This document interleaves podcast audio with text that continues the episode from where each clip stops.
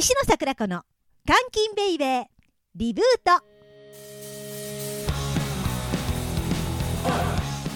この番組は私石野桜子が毎回さまざまなゲストをお招きしてお送りいたします本日のゲストは前回に引き続きピン芸人 DNA 池上さんですよろしくお願いいたしお願いますします。はい前回からね、あのやめてなくてよかったですね。お前2週間の間にやめてる可能やめてる可性が能性ありますからね。これ面白いですよ。これで私のフリートーク。粛々と。う。んね、亡き池上さんを忍ぶ会みたいに。いや言うてもね、ほんまに最近ってあの超有名人芸能人の途方っていうかね、そのあ本当？お多かったじゃないですか。いやもうね板あの悲しいね、はい。ことあったんでやっぱりそのこのまあ自分の年今41歳なんですけど。お大きなった。大きなったんですびっよく。りした。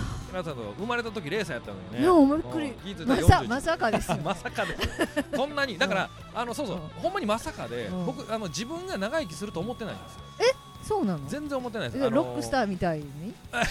りまあ27ぐらいで死ぬああ愚か者クラブに入っててもよかったかなって感じなんですうん僕はねなぜならその生まれてずっとあの左手のこの血管ムクムク病もあるしでその起きてあの左腕が使えないぐらい痛い時もあるんですよ。それは大変。で年中これ痛いし、うん。むくれてるし、うん。酒飲んでもあかんしうん。タバコ吸ってもあかんし、うん。で感じの状況で、うん。まあいつ何時どのこのっていう感覚がやっぱ41になった時に結構実感してきて、ああっていうのがあるし、でプラスあの貯金することもない、うん。なぜならあの貯金ってあの寿命を延ばす薬じゃないから、うん。あの精神安静あ精神衛生上それが貯金がうん。なんか自分のストレスん発散になるんだったらうん。やったらええけど、僕その貯金してたとってなんか3万ぐらい残ってたら、いや3万残して死にたないんですよ僕。めちゃめちゃ、うん。たかが3万かもしれませんけど、うん。僕の中でめちゃめちゃでかいですから、だからできないんですよ貯金が、はいはい。でも借金はできるんですよ、あうん。そういえば借金を返済するライブもしてたぐらいやから。昔はね、うん。サラ金で。で、うん。その言うたらあのうん。全世界的にね、ん。あのコロナに見舞われた時にはい。国から借りた、借りた金がありまして、はい。あれ国優しくてうん。あの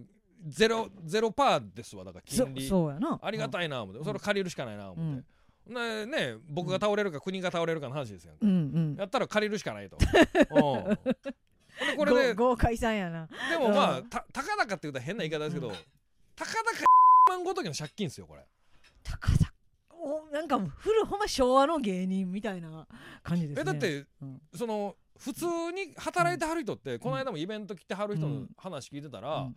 ろろ60万70万、うん80万ぐらいの腕時計してはるんですよ。うわーそうか。そうやな。そやから、うん。その腕時計にその金額使えるのが社会人であるならば、うん万の借金とか例えばそのローン組んでなんかマンションとか買いはるんでしょ、そうそれななんか世間様はそうやにね2万え2万じゃあ あの2 3千万とかですか？わかんないですけど、そううん。なんかそのことを思ったら、ん。いやな何にも苦しくないというか。あそうなんや。私うん。なんか、もうなんか対の住処を見つけなければって思ってた。しょぼしょぼと。もう賃貸は貸してもらえんわいと思まあまあまあってまあそうそう思いますけど、うん。だからねだからへ変な話で借りたとって明日死ぬかもしれんから、うんうんうん。って感じなんですよ、うんうんだからその生きる確証がないからうん。貯金ができないっていうのがあって、うんもちろんそのね今うん。借りた金なんかもちろん1円も残ってませんし、うん。うん。何に使いました、えっ、とね、うん。後輩にめちゃめちゃ怒りました、そんな使い方なんや、はい、ただですよ、うん。今の後輩ですね、うん、まあエピソードにしませんね 値打ちがない。普通し怒ってこいたらしますけどね。値打ちがない。その、うん。あのね、うん。あのありがとうございました、うん。お兄さんっていう、うん。なんか DM とか LINE とかもあんまないし、あそれは必須必須でしょ。あんまない。もううん必ずっていう感じがあんまないです、あんまないし、うん。ね言うたらせめて次会った時ぐらいにありがとうございましたっていううん。ギリのあの LINE あるじゃないですか、この前お姉さんごちそうさまでしたって、うん。次会った瞬間の、うん。あれもないし、うんもうなくても最悪なくてもいいけど、うん。どっかで喋ってたっていうなんかおもろいエピソードうん。を僕に回ってきゃええのにうん。それすらない。これ値打ちないっすね。私ね、ん。あのおごるのが下手くそで、まあ後輩との付き合い、まあ、先輩との付き合いもないんですけど、うん。ずっと後輩にお寿司をおごるのが夢やったんです でも芸歴を積み重ねても積み重ねても、ええあっちも私が売れてない貧乏姉さん、うん。しかもなんかメンタル弱いみたいに思ってるから、あんまはいり言うてくれないし、こうラーメンとかですら、うんあの先にバーって払ってしまうねん。はいはい私いやいやって言われへん性格や。だからしょし粛々と自分の分払うしかなかった。う。んいいつか本当にお寿司をう。ん回るやつでもいいからはい。と思ってたその時に、池上さんがねはいよはいよ。あの、ん。DNA 池上さんがはい。あのまだ白芸があった時に、はい。あのそそこで一緒にやっている、うん。あの芸人たちうん。に寿司をおごれって舞台上で言ってくれはって、はいよ。ほんで、うん。え本当に私やっと寿司デビューなの、うん。と思って、うん。あの他の芸人はまだ遠慮するのよ。遠慮めちゃめちゃしてましたね。してた、うん。でもげもう池上さんが、うん。俺の財布から出すぐらいの勢いで 俺がおごったるねんみたいな1円も出してないですけどね。わあた桜子さんはうん。俺の財布あの俺のポケットに入っとんねんぐらいの 顔であのもうなんかうん。一番近くのくら寿司やったはいそうですそうです。でも私場所すら知らんかった、うんうん。一緒に導いてくれた、はい行きましたよ。私知らんかったんくら寿司が、うん。は入ったところですぐパネルになってて、うんうん。そこを押したら矢印がついて、古いラブホみたいにああこっちですみたいなね。そうそう導くシステムすら知らんかって、うんほんで座ったらもう,、ん。もう店員なんか一言も喋らんとまたパネルでやって、マッチパネルですよ。できなんかお皿を入れたビックラボンビックラボンってうん言い出すはいはいはい。ことすらうん。知らんかったのをうん。全部導いてくれたんですよ。導きましたよ。で、うん。他の芸人たちがね、うん。お寿司をなんかえまだまだ遠慮してるのを、うん 池上さん私は言われへんねんそういうこと、食べやって。うん。池上さんが全部うん。遠慮せんと食べやって。僕だって遠慮せずに食うてるからあのその当時なんかワンピースフェアがなんかあってそうそうそうそうほんで言うたらあのくら寿司通ってる連中はうん。絶対食わへんようなうん。ようわからんワンピースフェアうん。のようわからん値段のやつ食うてましたからね。そう。うん。全部池上さんのおかげ。うんそれでまあ一旦天井叩いとかなうん。やっぱ他もいけへんしうん。でその一緒に行ってたミッチーねうん。ほぼほぼ僕と同期ですわ。ミッチーなんてもんはねあのうん。酒好きやのにうん。いやその池山さんあんまちょっとそうやねなってて確かにくら寿司の酒高いんですよ。うん。高いけど関係ないから、うん。お姉さんそうん。の払ってくれ言うてんねんから、うん。そのしこたんを飲みまんがなって言って、うん。僕ミッチーと僕でキャー飲んでて、あもううん。私これこれが先輩のおごるってやつかキューってなって、はい、いやそんなんだってお姉さんに恥かかしてますから、ありがとうございます。ちまちまやってたらダッサいですよ、うんもう私そこそういうとこいつも言われへんねん、うんうん。ま飲み屋っていうあの、ん。ちょっと上から目線みたいな方うん。が多分後輩飲めると思うねんけど、ね。あの、はい。下から飲んでいただけますかって言うてしまうから、うん。あっちを飲めない、はいはいはい。でわまして私お酒飲まんから、うん。で食もどっちかというと細いから、ね、うん。あっちをこう、うんなんか萎縮させる。お姉さんほんまでも、うん。ええとこ3皿ぐらいやったんちゃいます？いやもうねビックラポンの皿を入れたり、うん。みんなが飲んでるんで胸がいっぱい。胸がいっぱい。3皿やったらだってあの5皿でビップクラポン1回ですから やっぱ回せないですからね、でその時にうん。あの表にはねあの、うん。あのそういうところで撮ったら、あうん。のツイッターとかに上げたらあかんけども、うん。あの私の私だけが楽しむライブラリーとしてうん。動画撮ったんたまに見てニヤニヤして。お寿司をおごった記念 あそうなんですね。ほんで帰り解散する時も、あのごちそうさまでしたって言ってくれるや。ん、はい。はい。で池上さんもちょっと言うてくれて、帰る時の背中がほんまおごった人の背中。それ行儀悪いやつやなそいつ。いや私それ見て今今日全部池上さんのおかげやわ。なんなん？洗脳できそうやな。金出さす女とか男とか見つけようかな。いやうん。池上さんはその才能もあります。あるかな。あれめっちゃあります。うん。池上さんが悪人やったらもううん私ら全部いかれてますよ。いかれてる。まあでもそのうん。僕やっぱその人を楽しくあの思っ人に楽しく思ってほしいしうん。やっぱ人が楽しいなっていうふうにおあの思える空間をを作りたいんで。だからそれも私に対してもそう。でまた池上さんが後輩におごって喋らん後輩にね。うん。こうエピソードトークにしてくれない後輩たちに一生懸命おごったのもうん楽しい空間を作ったイメージしやすいからあえてや言言いますわ、うんこれどういうことかって言ったら、うん。その大阪のシーンよりも名古屋のシーンって先輩と付き合いが少ないんですよ。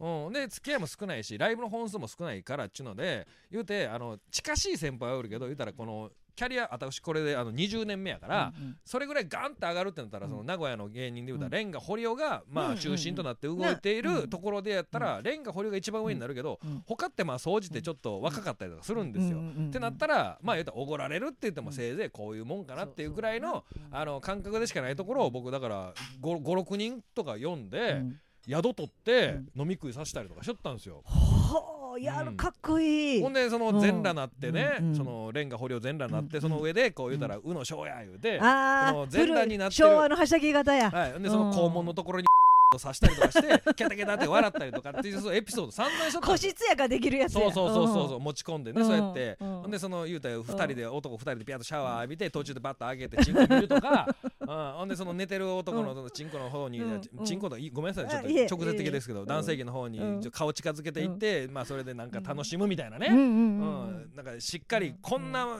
ゼロ距離であのうんふぐり見たの初めてですわみたいな感じのことをね。キャッキャキャッキャ言うて。キャッキャキャ言うてん喋れるようなねうんそのクソみたいなエピソードですけどまあ聞かないですもん。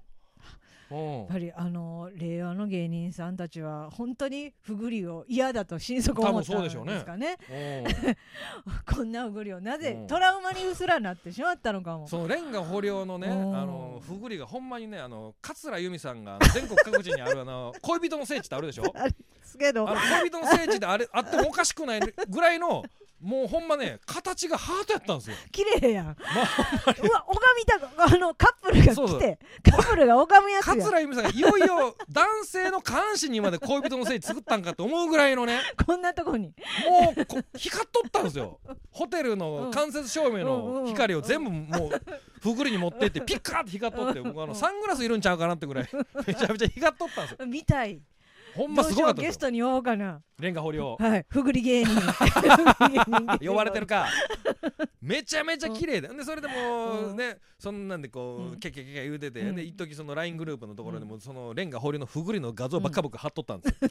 ほなそんなのもエピソード喋りゃやのそんなんもまあ喋れへんし。あーそれは、なんやろう。種類がやっぱりあのいろんな芸人と、うん。だから店長もやってて、うん。釣りに移っても芸人死ぬほど来るから、はい。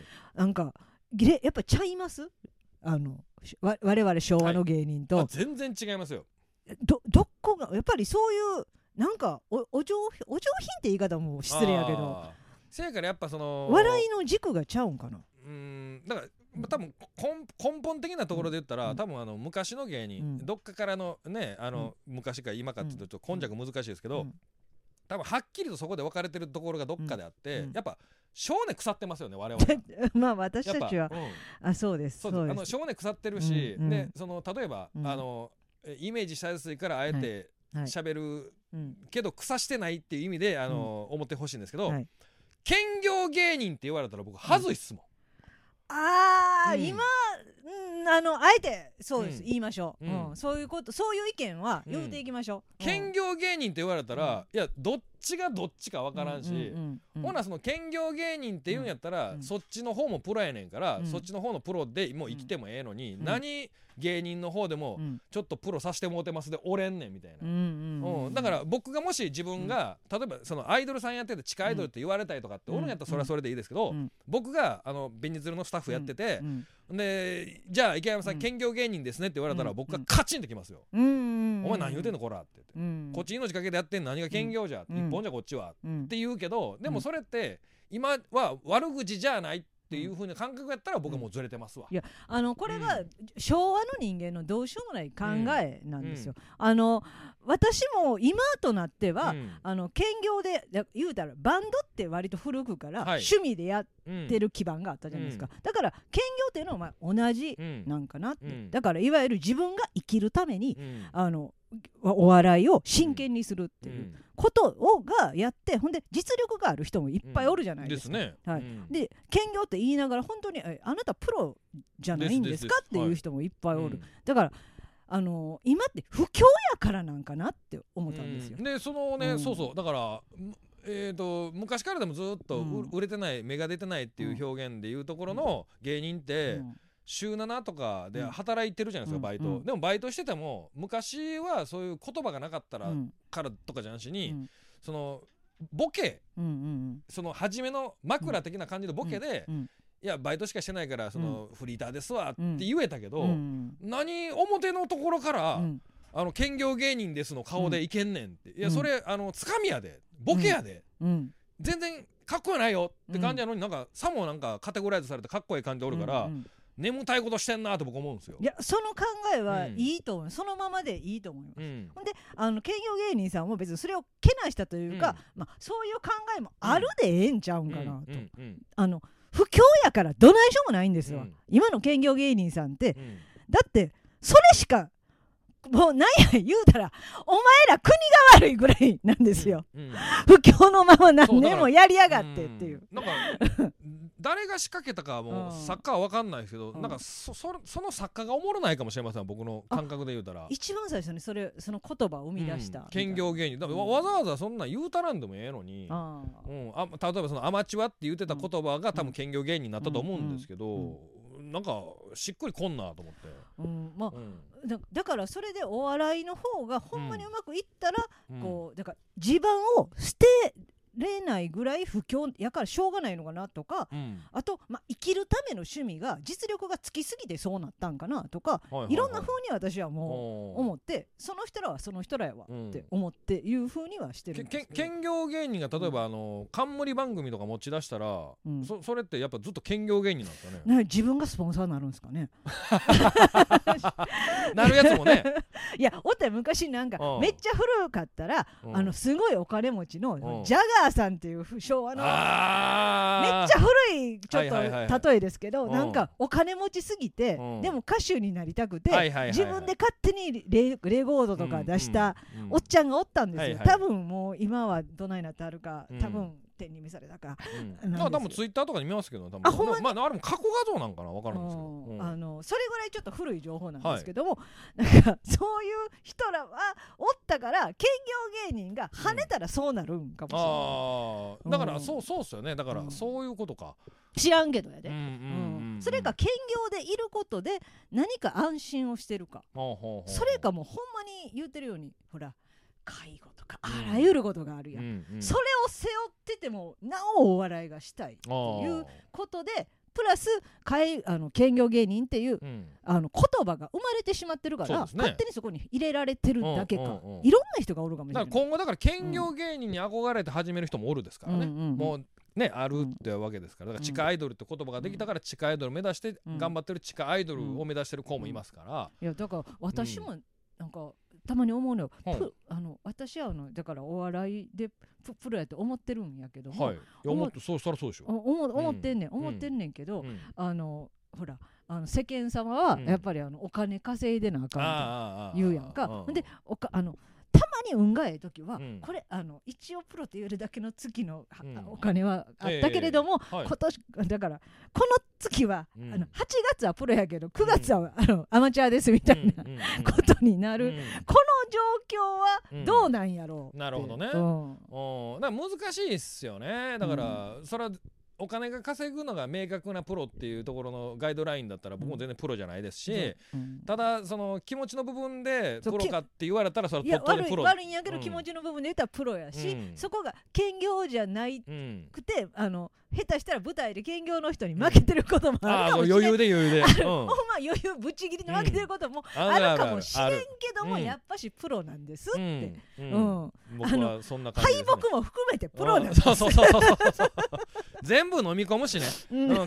帰れる場所もそうないし、そう。う あの負けてる姿ごとプロなんですよっていうのが誇りではある、ん、誇りではあるっすよ。そうなんですよ。だってわかるか伝わほんまにね、うん。そのなな何がストレスかって言われたらやっぱ稼いでないからストレスですし、でもその稼げてるっていうところでストレスないっていうのはすごく羨ましいですね、うん。その兼業してて。う。だから賢いなって、うんうん。うん。今の人らの本当賢い。なんか資格取ってから芸人になったりしはるやんか。賢いなぁと思って、うんうん。もう私なんかすぐ高校卒入ってる時からすぐ NG 入って。はい。ほんでなんかその時は教師とかおるから、うん。ちゃんとなんかあの卒業後のなんか進路とかも相談とかもはい。する体制で追ってくれたのに、うんうん。いやなんか NG おるからポッカーみたいなアホみたいな顔して、うん。であのそのままずるずる今今。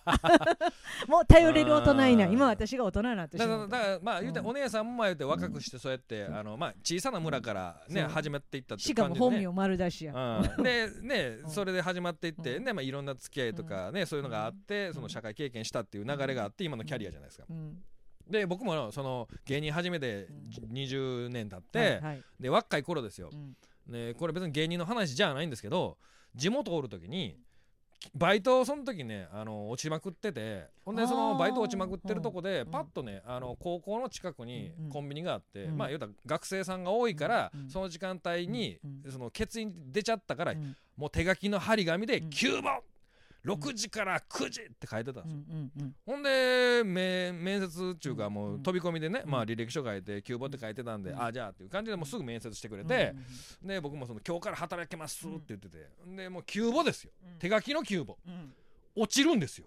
でやろこれってね。手書きの急募って ほんまにすそのご縁がなかったってあの電話で言われたんですけど、そんなご縁拾われへんやつは やっぱおもろい。異次元すぎる気違いなんですよ。そう。あのもうそれは芸人との資格あります、ほんで僕はい。その時、その異次元すぎる気違いの自覚がないんですよ、それこそが本物ですから、うん。うん。ほんでその時うん。8連続僕バイト落ちてるんですよ、素晴らしいです。はい。そのうちの一つがそれなんですよ。急募、手書きの急募落ちる、いいエピソードですほんねでご縁がなかったって。いやもう ないやんこいつも絶対。うんもう飛び込みで来ててなんか感触よく喋ってたのに。それは社会に対して縁がない。もうなんかほんまそう思いました。もんあうん。これほんま働かれへんねんな思って、うんおもろいエだピソードやだからそんなやつがなんか言うてへてへてへて、うん。なんとなくもうその長男やし家族構成で言うたらうん。7人家族の一番下やしってので、うん。バランサーで人の顔色見ながらうん。社会経験を経たから、うん。多分こういうことしたら人って傷つくよね、好かれるよねっていうのでおもろいよねっていうのが分かりだしたから今41ですけど、今はうん。ほんまバランサー超トップクラスのバランサーですもんね。いやほんま。はい。すごいよ。やと思いますうよ。ん、うん。あでもナイスペルソナなんですよ、うん、あペルソナね。よう言うてくれますよね、ううんん、お姉さんはね。ううん。ん、そんな池上さんがうん。一話の前半引き継いだ話はい。に帰りますけど、書いてください。やめたいって。あ、そうです、やめたい。うん、思って、それが難波白芸が、ん。旧難波白芸が階段の専門になって、はい、そそこら辺から考え出した。そうです。ね、その、うん。な、あ、自分の中でちゃんと具体的な例があったりとかするというよりかは、ちゃんと具体的な結果があるんですよ。具体例だよね。し、うん。結果。それ何かって言ったら、今まで自分がそのキャリアの中で、うん。じゃあ自分がイベントをしますとか、うん。じゃあ自分がイベント、うん。あのお笑いのイベント、うん。えー以外の例えばそうのん。アイドルさんとかうん音楽さんのイベント出ても、うん取り置き予約が1ついてたんですけど、うんうんうんそれが20年やってて初めてゼロやったんですよ。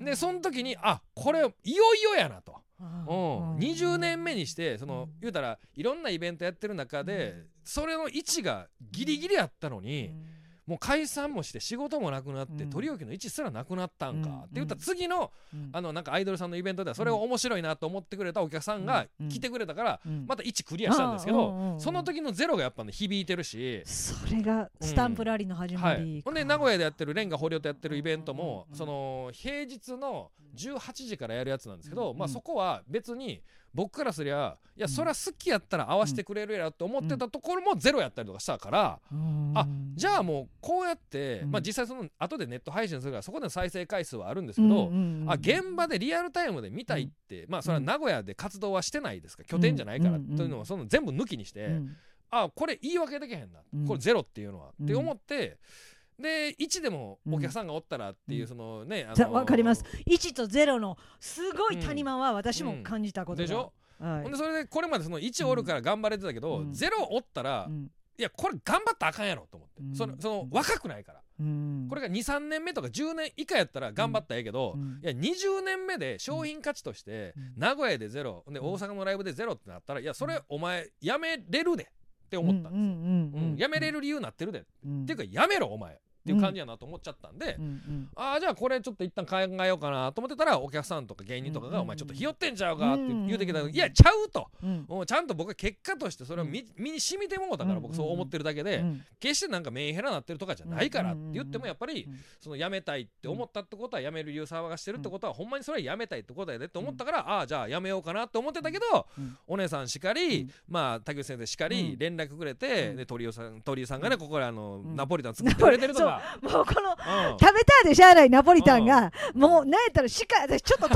ざつけてんねんさら。ラジオ早く終わらせてまいそうになうら。うまいね香りがするナポリタンをね鳥居さんがこさえてくれてね。こんなことしてくれるっていうのはまあその芸人冥利に尽きるなと僕思うんですよ。うん。そやからこう芸人続けようかなっていう理由しかないんですけど、うん。まあうん。ね当然辞めたいなっていう理由しかない日もやっぱめっちゃあるんですよ。めっちゃわかります、うん。あの私もその取り置きの名前はい。がカウントされるいうやつで、うん。私もなんかわざわざその DM 出してとかいうことができ、うん。ほんました方がええんでしょうけど、はい。できない芸人でうん。告知するしかないんですよね、そこで引っかかってくれる人がうん。一人おるかゼロかで全然違う、だいぶ違う、うんほんで私のうん。告知して来てくれてはる人は、はい。なんか名乗りもせんとすっとさ帰ってきはるんですよ。スマートな。スマートなんですよ。なんかいつも終わったら、うん。なんかライブ終わったらなんかほらそのなんか名前できた芸人さんとええ。喋ったりお客さんがしてるんですけど、私出ても誰もいない、うんですけどその人たちは、うん。あの来てくれてるんですよ。ほんでいつもスーって帰るんやけどあその人たちのおかげでーそうですよあの、うん。そう私はあの池上さんが言うように、うん。あのメメンタルうん。じゃなくて、うん。メンヘラなってるんじゃなくてっていうのうはちょっと私メンヘラだから。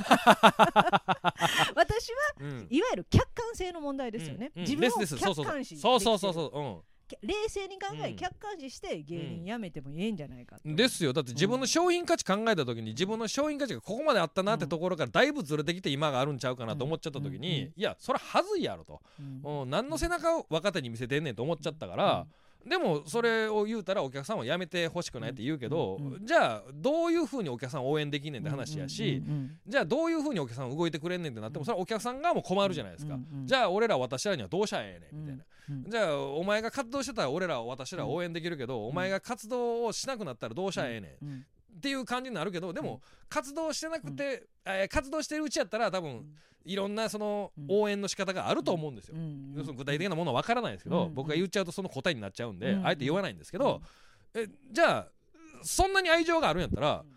そのなんか自分で動いたらってなってもやっぱうん。その皆さん生活が当然あって、はいはい。で他にも好きなことがあるじゃないですか、はい。僕だけじゃないから。はいはい。うん、で優先順位が僕じゃないってなった時に、うん。いやそれはそんなんやめてください。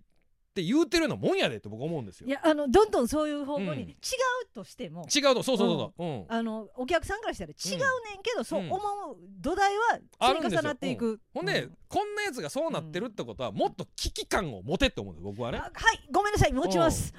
いやいやいやいやいや。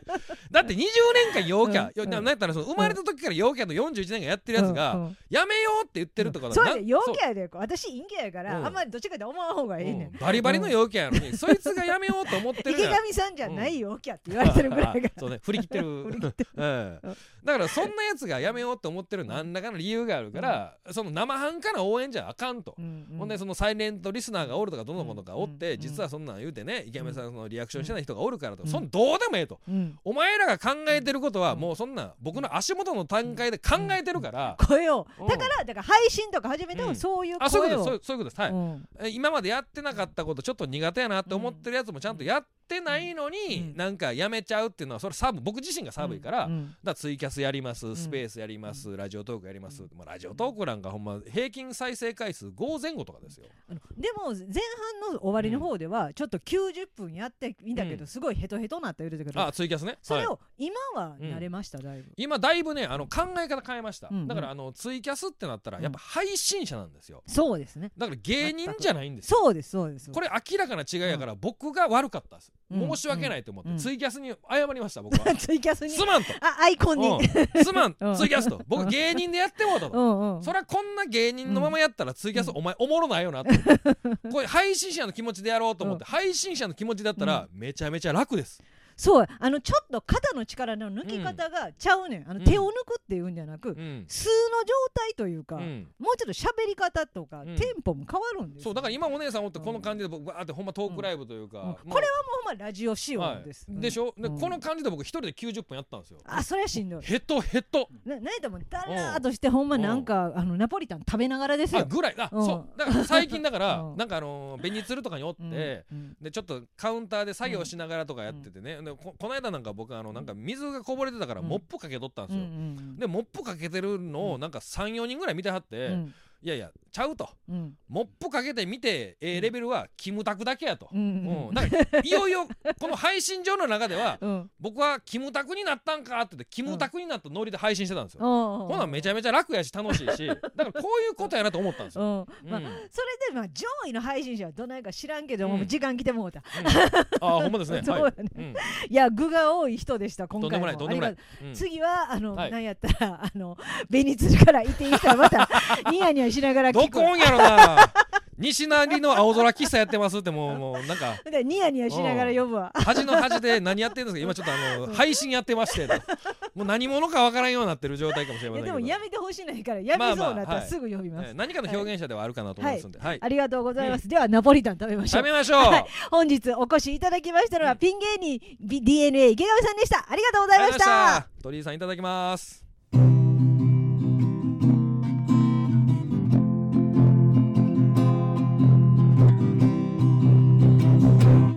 キンデイでリブート。